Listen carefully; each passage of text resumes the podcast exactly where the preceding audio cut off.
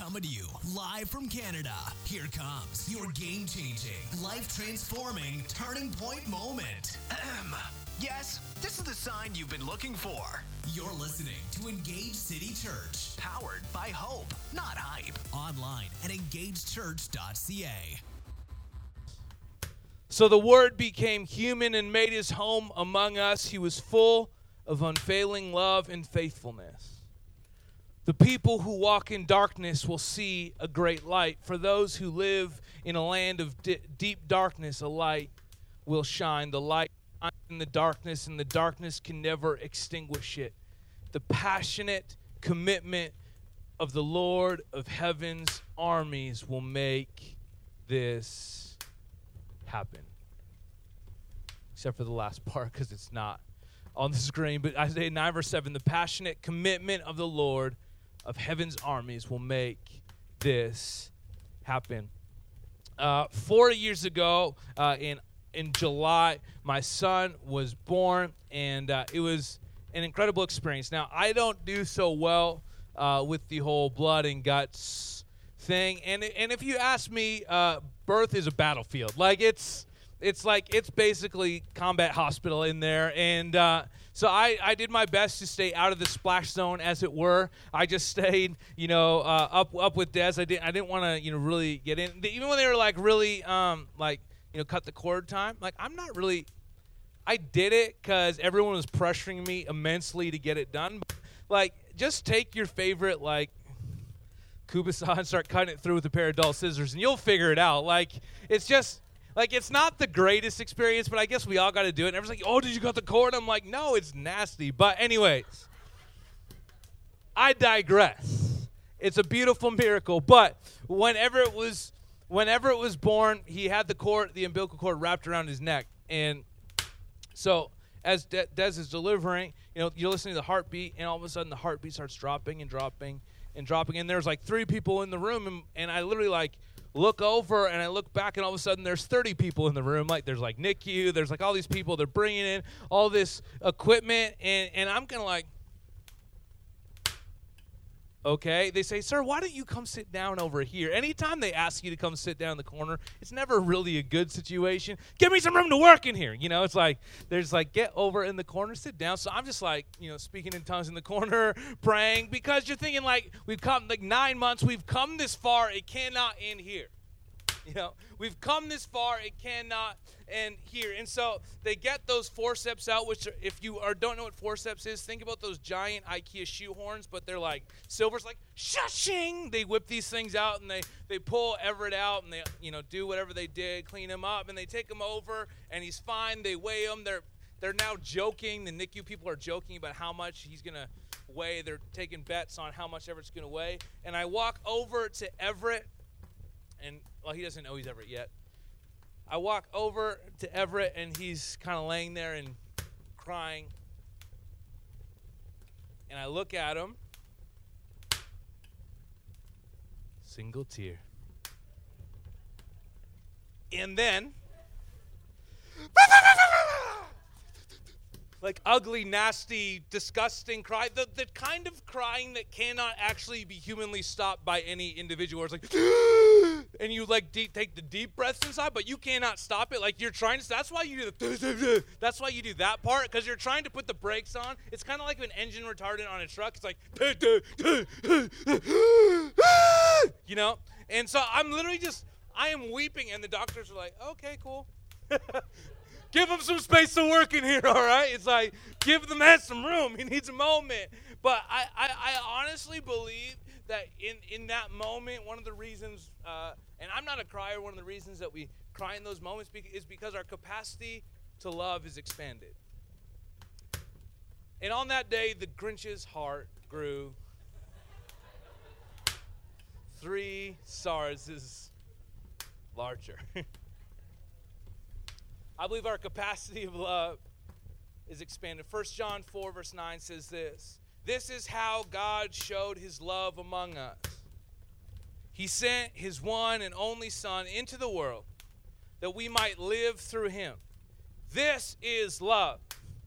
Not that we loved God, but that he loved us and sent his Son as an atoning sacrifice for our sins.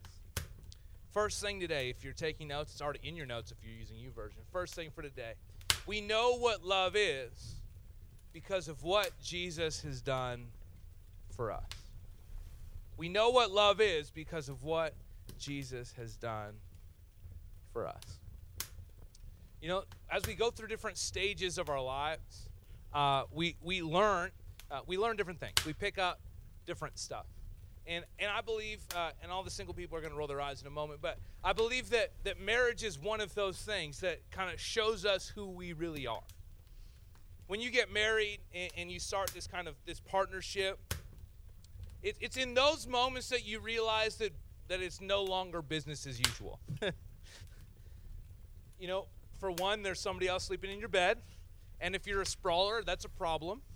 Um, if you're like me and just stay in one small corner and never move, uh, then your marriage works out great because your partner can take up all the room in the world. Your wife uh, can take up all the room in the world, and it's totally fine. But but you learn that maybe your schedule isn't your own. You learn that maybe it's a good idea to call before you leave the office, just to say I'm coming home, or if you're running late, to just let her know that you're running late. Mainly because you don't want to feel that wrath when you get home. okay, every husband's looking like like, yeah, you're on your own. Except you're all also secretly nodding in agreement because you've all been there. But you learn because you learn because no matter what the situation is, you learn that you're actually an innately selfish human being. Because you always want to do it your way, right? Like you want to do things your way. You have your priorities, and she has her priorities. Like my priorities always involve uh, larger televisions and maybe projection systems. I also like larger sound systems, like funny gadgets. Like I just ordered for Des for Christmas, uh, and I already installed it for her, and she's loving it. Um, not really light bulbs that are Bluetooth that have speakers built in so that there's like wireless sound everywhere. And like I got men across the room nodding like, yeah, that's pretty sweet. Like all over the house. He's like, I'm like, Des, I got you an early Christmas present. She's not really buying into it. Our priorities are different, and you kind of learn how selfish you are as a human, or maybe maybe it's just me, because you have to give and you have to take, and there's compromise, and you got to figure things out, and you got to work together. The second the second great moment in life is when the kids enter the scene because it's in that moment where you truly understand selfishness and selflessness. Those babies are selfish. All they want to do is cry and eat. All they want to do is like sleep all the time. And they don't want, yeah, they poop a lot. And they don't ever want to let anyone else sleep. It's also in those moments that you discover how amazing your parents were because you're confronted with the reality of what it takes to now raise your own little one. And it's not until 20 to 30 years later, after your parents did all that amazing stuff, that you understand why the way why they are the way they are and why they care so much about you and how much they gave up to bring you to this point. It's only once you become a parent that you can understand the sacrifice of your parent. In many ways, it's sacrificial love. I think moms are the, some of the most sacrificial people on the planet. And all the moms said amen. Um, mainly because they just keep giving. It's just, they just keep giving. And it's in those moments that we start to even get a little taste of the kind of love that God our Father has for us. When we think about moms and their sacrificial giving, we think about dads and we think about kids and we think about all those things, we think about marriage, we realize how selfish we are as humans that we can then understand what kind of capacity that it requires to love. Galatians 4 says this But when the fullness of time had come, God sent forth his son when the fullness of time had come at just the right time. Romans 5, verse 6 says, When we were utterly helpless, when we were utterly helpless, Christ came at just the right time and died for us sinners.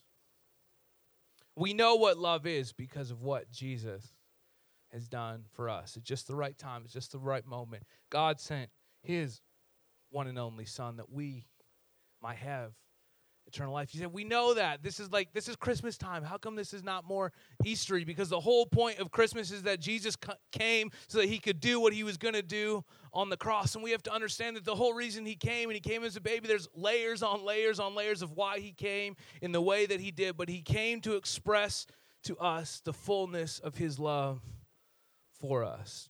John 15, there is no greater love than to lay down one's life for one's friends. There's no greater gesture that any human being can make for another than going to help them move. because you lay down your life, and that's why I don't own a truck. because people are like, "Hey, uh, you got a truck? You wanna you wanna come on by and just a couple boxes?" And somehow pizza is the ultimate form of payment, but I can buy my own pizza. Like I don't I don't I don't need your pizza. but there's something sacrificial about going to help somebody to move because you got to put your life on hold. Uh, so we've got a friend, Matt and I have a friend, uh, Derek, and he's not he doesn't come here, so I can talk about him freely. Um, I kind of like his policy is interesting. He refuses to help anybody move, but in exchange, he will never ask you to help him move so everything comes out of out of wash. See, when when you go to help somebody move, you're going to go express their love because really you're not actually getting anything out of anything at all. Pizza is not payment. All you're doing is helping them move things, helping them get their life settled, helping them get established. What you're doing is launching them into a new phase of life, and you're doing it by sacrificially giving of your time, of your energy, and your resource, your muscles, your, your ever abounding muscles. You're just investing into their future. Be Why? Because you're a good person or because you owe them. but usually you only help friends move. You don't help enemies move unless you're planning on breaking things.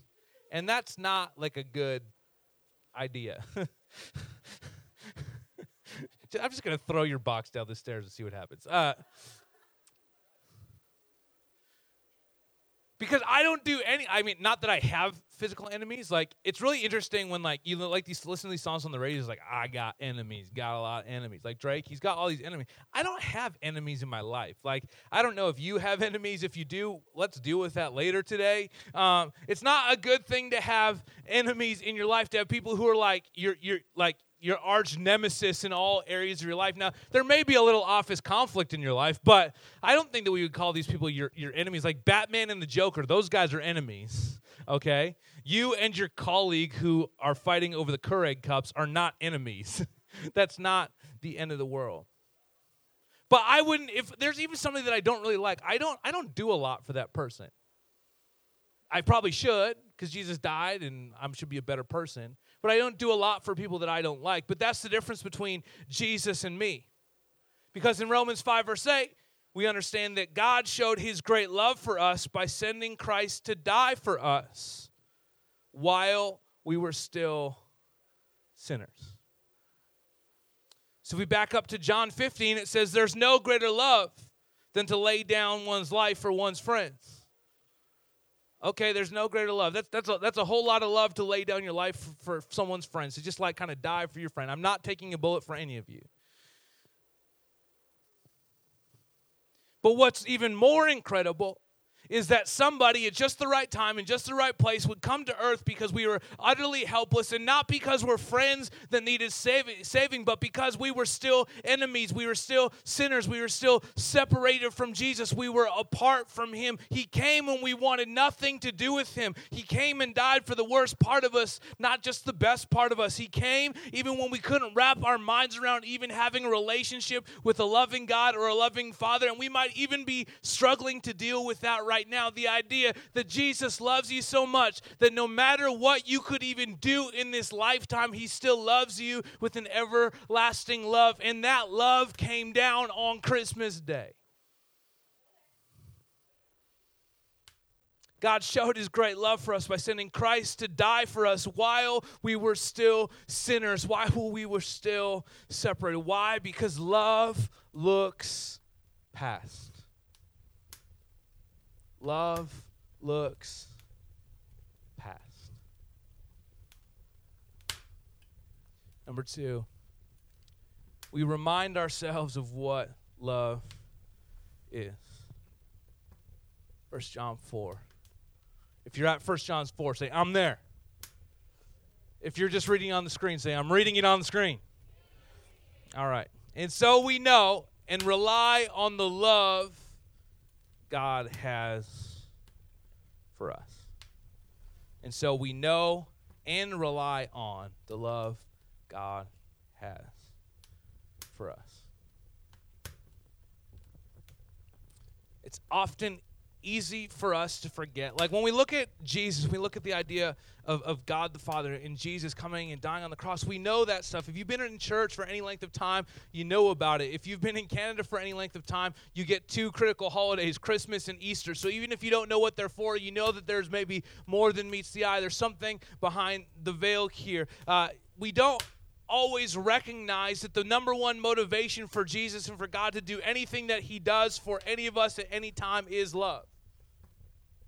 It's, it's, it's genuine, affectionate, compassionate, overwhelming, merciful, gracious love. Sometimes we think of Jesus as the cosmic ka- karma machine if I just live right, if I'm just a nice person, if I just do nice things, then I'm going to cash in on that Jesus jackpot and I'm going to pull the wheel, and the universe is going to give me back something nice because I did something nice for somebody else. Or we say, Jesus, if I'm a good person, if I'm a good boy, or if I'm a good girl, would you please give me the one thing that I really, really want? Did you know that Jesus Christ is not Santa Claus? And yet we treat him in many ways as somebody that we make a list, we check it twice, and we submit it to receive some gifts. But we have to remind ourselves that the reason Jesus did all of this is because he loves us with a fiercely furious love that doesn't stop chasing us down. Not just so he can give you the things that you want when you want it, but so that he can have an eternal and everlasting relationship with you. Just so that he's not that thing that you, you think of and that you come to church and you make a religious routine out of, but he's a person and he wants to speak with you and meet you and talk to you. He wants to be intimately involved in every area of your life. He doesn't just want to be the person that you come to and ask for nice things, he doesn't want to be your sugar daddy.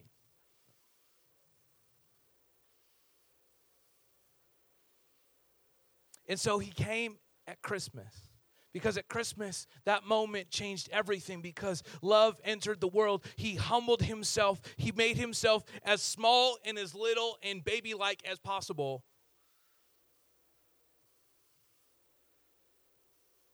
Left everything behind so he could just show you the lengths that he's willing to go, where God would leave everything to come down to do one thing for you. His purpose on life was to come and do one thing on that cross for you. We go, that was 2,000 years ago. That wasn't for me. No, no, no. That was for you. This one gesture, this one romantic gesture. Anyone else like romantic gestures? All the women are like, yes. All the men are like, ugh, struggle's real. romantic gestures. When I went to uh, propose to Desiree, I had an like an incredible master plan laid out we had this this little ravine near where she lived, and the plan was to walk down there, go to the ravine. There's gonna be a table set up, musician. My friend Randy's like amazing at executing these things. The hidden photographer, the whole deal, candlelight, little desserts. Because I mean, cheesecake makes everything better. uh, and it was supposed to be this incredibly epic, amazing night. Uh, and I had ordered the ring before I went away. I came back from my trip, and I picked up the ring from, and it was sitting in my coat at the office. And my de- I'm sitting in the desk and I'm looking at my coat, and I instantly turn into Gollum.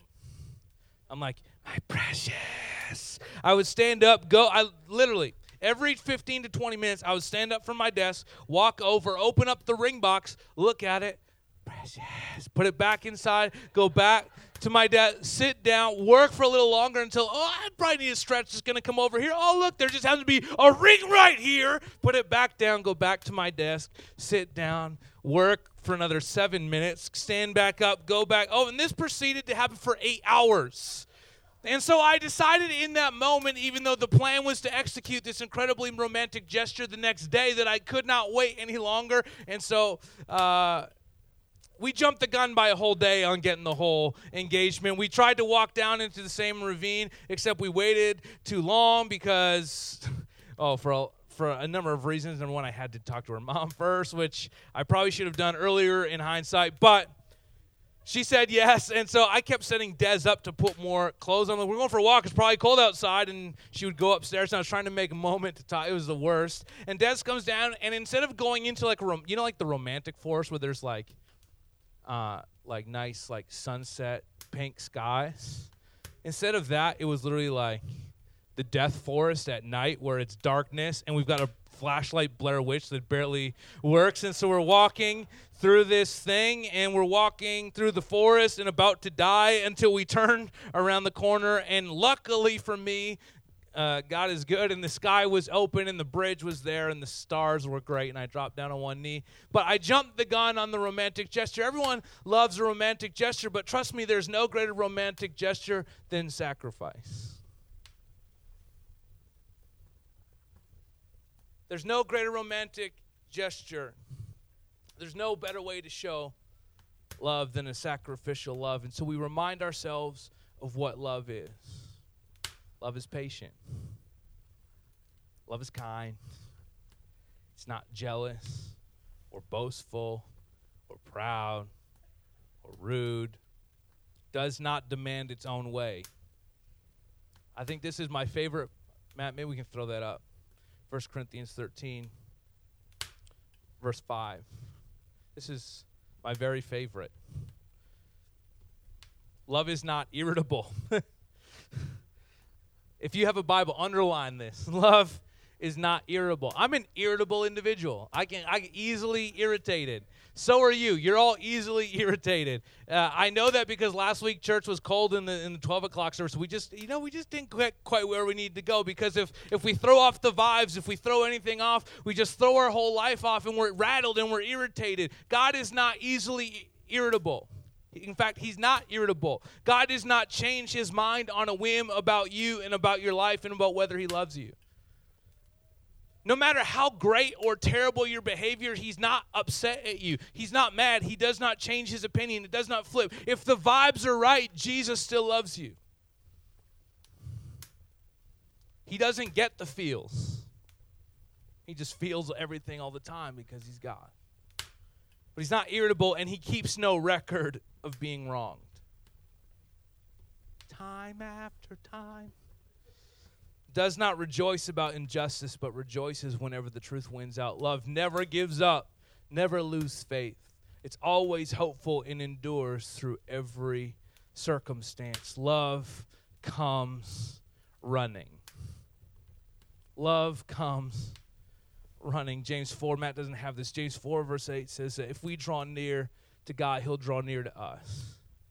And every time I think, I, I, I, think about when I read scripture, I try and visualize it. I try to think about what's this like in real life. And I'm like, what does it mean if I draw near to God? He'll draw near to me. Isn't He near me all the time? Yes, He's near me all the time. But here's the thing: I'm trying to move forward in my life at all times. I'm trying to walk ahead. I'm, I'm you know, I'm, I'm a little bit of a driven person, so I like to just get things done. So I'm just going to keep moving forward, keep moving forward. But sometimes in my efforts to move forward, I just move past or keep moving past God or Jesus. Why? Because it's a natural human tendency to just try and do it on our own. We get a word, we get a vision, we get a direction. We just put on the backpack, which is usually loaded with our baggage, and we just try and move forward. We keep moving forward. And God's like, okay, that's cool cool. You oh, okay? I'm just gonna keep walking behind you just because you know I made that promise that I'm never gonna leave you or never gonna forsake you. So we keep moving forward, trying to make it through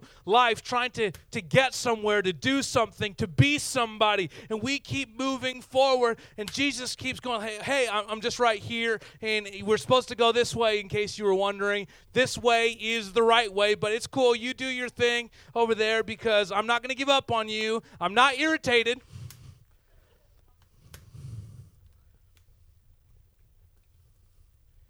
And finally, we come to the end of ourselves. And we go, hey, the Bible also says if I draw near to God, he'll draw near to me. Maybe I should draw near to God. And we turn around to face him. And as fast as we make the decision, we realize that he was always there with us the entire time. We turn away from our own plan, turn away from ourselves, our own great ideas. We turn towards him, we draw near to him, and he draws near to us, not because he's in some far off place, but because I just kept walking. And he was right there with me the whole time. Love comes running. If you hear, sorry, uh, singles or people with no kids yet, but as parents, somehow when your children are babies, you know the exact sound of their cry. Amidst every other child crying, there could be a chorus of babies crying, and I can isolate the exact frequency with which my son is crying. Because you just got this this sense this vibe. You just you just kind of know. You've got this idea that, hey, that's my son. That's my son. And the moment that I hear that sound, the moment that I hear that frequency, it doesn't matter what I'm doing. I'm dropping it and I'm running. Because you, you're not going to touch my son. Nothing's going to happen to him for as long as I can be around. I'm going to do everything that I possibly can. Now, things happen, but the moment that I hear that, I'm going to come running. Why? Because my whole life is, is, is for him and for his protection, and that he could live, and that he could love, and he could survive, and he can grow up to be an incredible man. So, the moment that I hear that sound, I'm running. Love comes running. And number three, we love because he loved us. We love because he loves us. This is 1 John 4. We love because he first loved. Uh, sometimes we think that we made the first move. oh, no, I decided to come to church and accept him into my life. That's when God started loving me. No, he's loved you all along. Verse 11 Dear friends, since God so loved us, we also ought to love one another. No one has ever seen God, but if we love one another, God lives in us and his love is made complete in us. Since God loved us, we also ought to love one another. We also ought to love one another. Why? Love works. Love works. Here's what I mean by that it's not okay for me to receive all the love that Jesus has for me and just hoard it like a mouse in winter. Jesus said, Because you've loved, because you understand my love, you now have to love. You can't do nothing about this kind of love. We are motivated. We are pushed. We are encouraged. We are directed. The Lord says, Listen, you know what love is because of me, and because you know what love is, it's time for you to love. Love works. We have to demonstrate our love. Because we know what love is, we must love one another. Now, does that just mean we got to love the people that we like? Yes, we got to love the people that we like. But the kind of love that Jesus displayed for us is the kind that while we were still enemies, while we were still sinners, while we were still separated from Jesus, He did everything that He did, not because we even liked Him or even knew that He existed, but because He so loved us. And so, if that's what He did for me, then He's calling me Brett. He's calling you Clay and you Jericho and you Eldon. He says, Hey, I've loved you with this everlasting love. It's time for you to let it flow. Let whatever flows to me flow through me. Whatever flows to me, flow through me.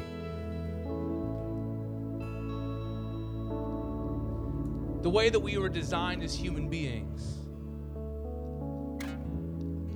is like a pipeline. As long as it's flowing, it comes in, it goes out, comes in, it goes out, it comes in, and it goes out, it comes in, and it goes out. Everything works okay. The moment we turn on the shut-off valve is the moment we start running into problems. Things start bursting. We feel like we're stale and we're stuck. Well, we are because we're living on the same thing, because the fresh stuff can't get to us, because we're just hoarding all of it that it's not coming through. What was meant for somebody else to go through you, you're holding on to so desperately because you just want that healing. You just want that breakthrough. You just want to feel something. You just want to be loved. And you think if you just hold on to it, that everything's going to be all right. But if you hold on to it, if you hold on to it,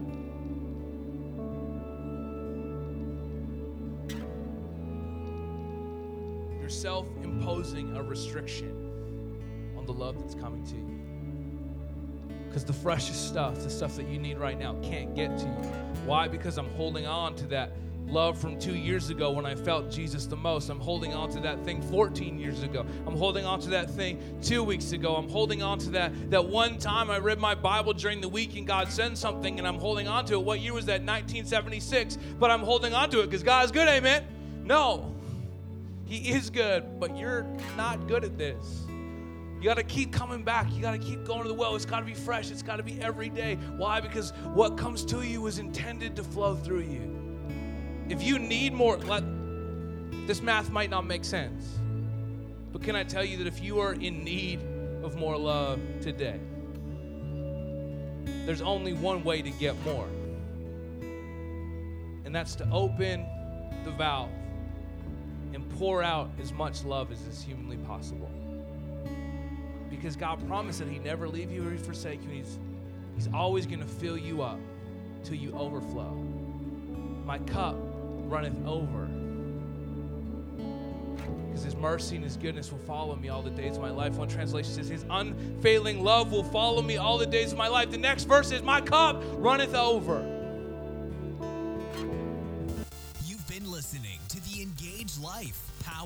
Engaged City Church. If you like what you heard, check out engagechurch.ca.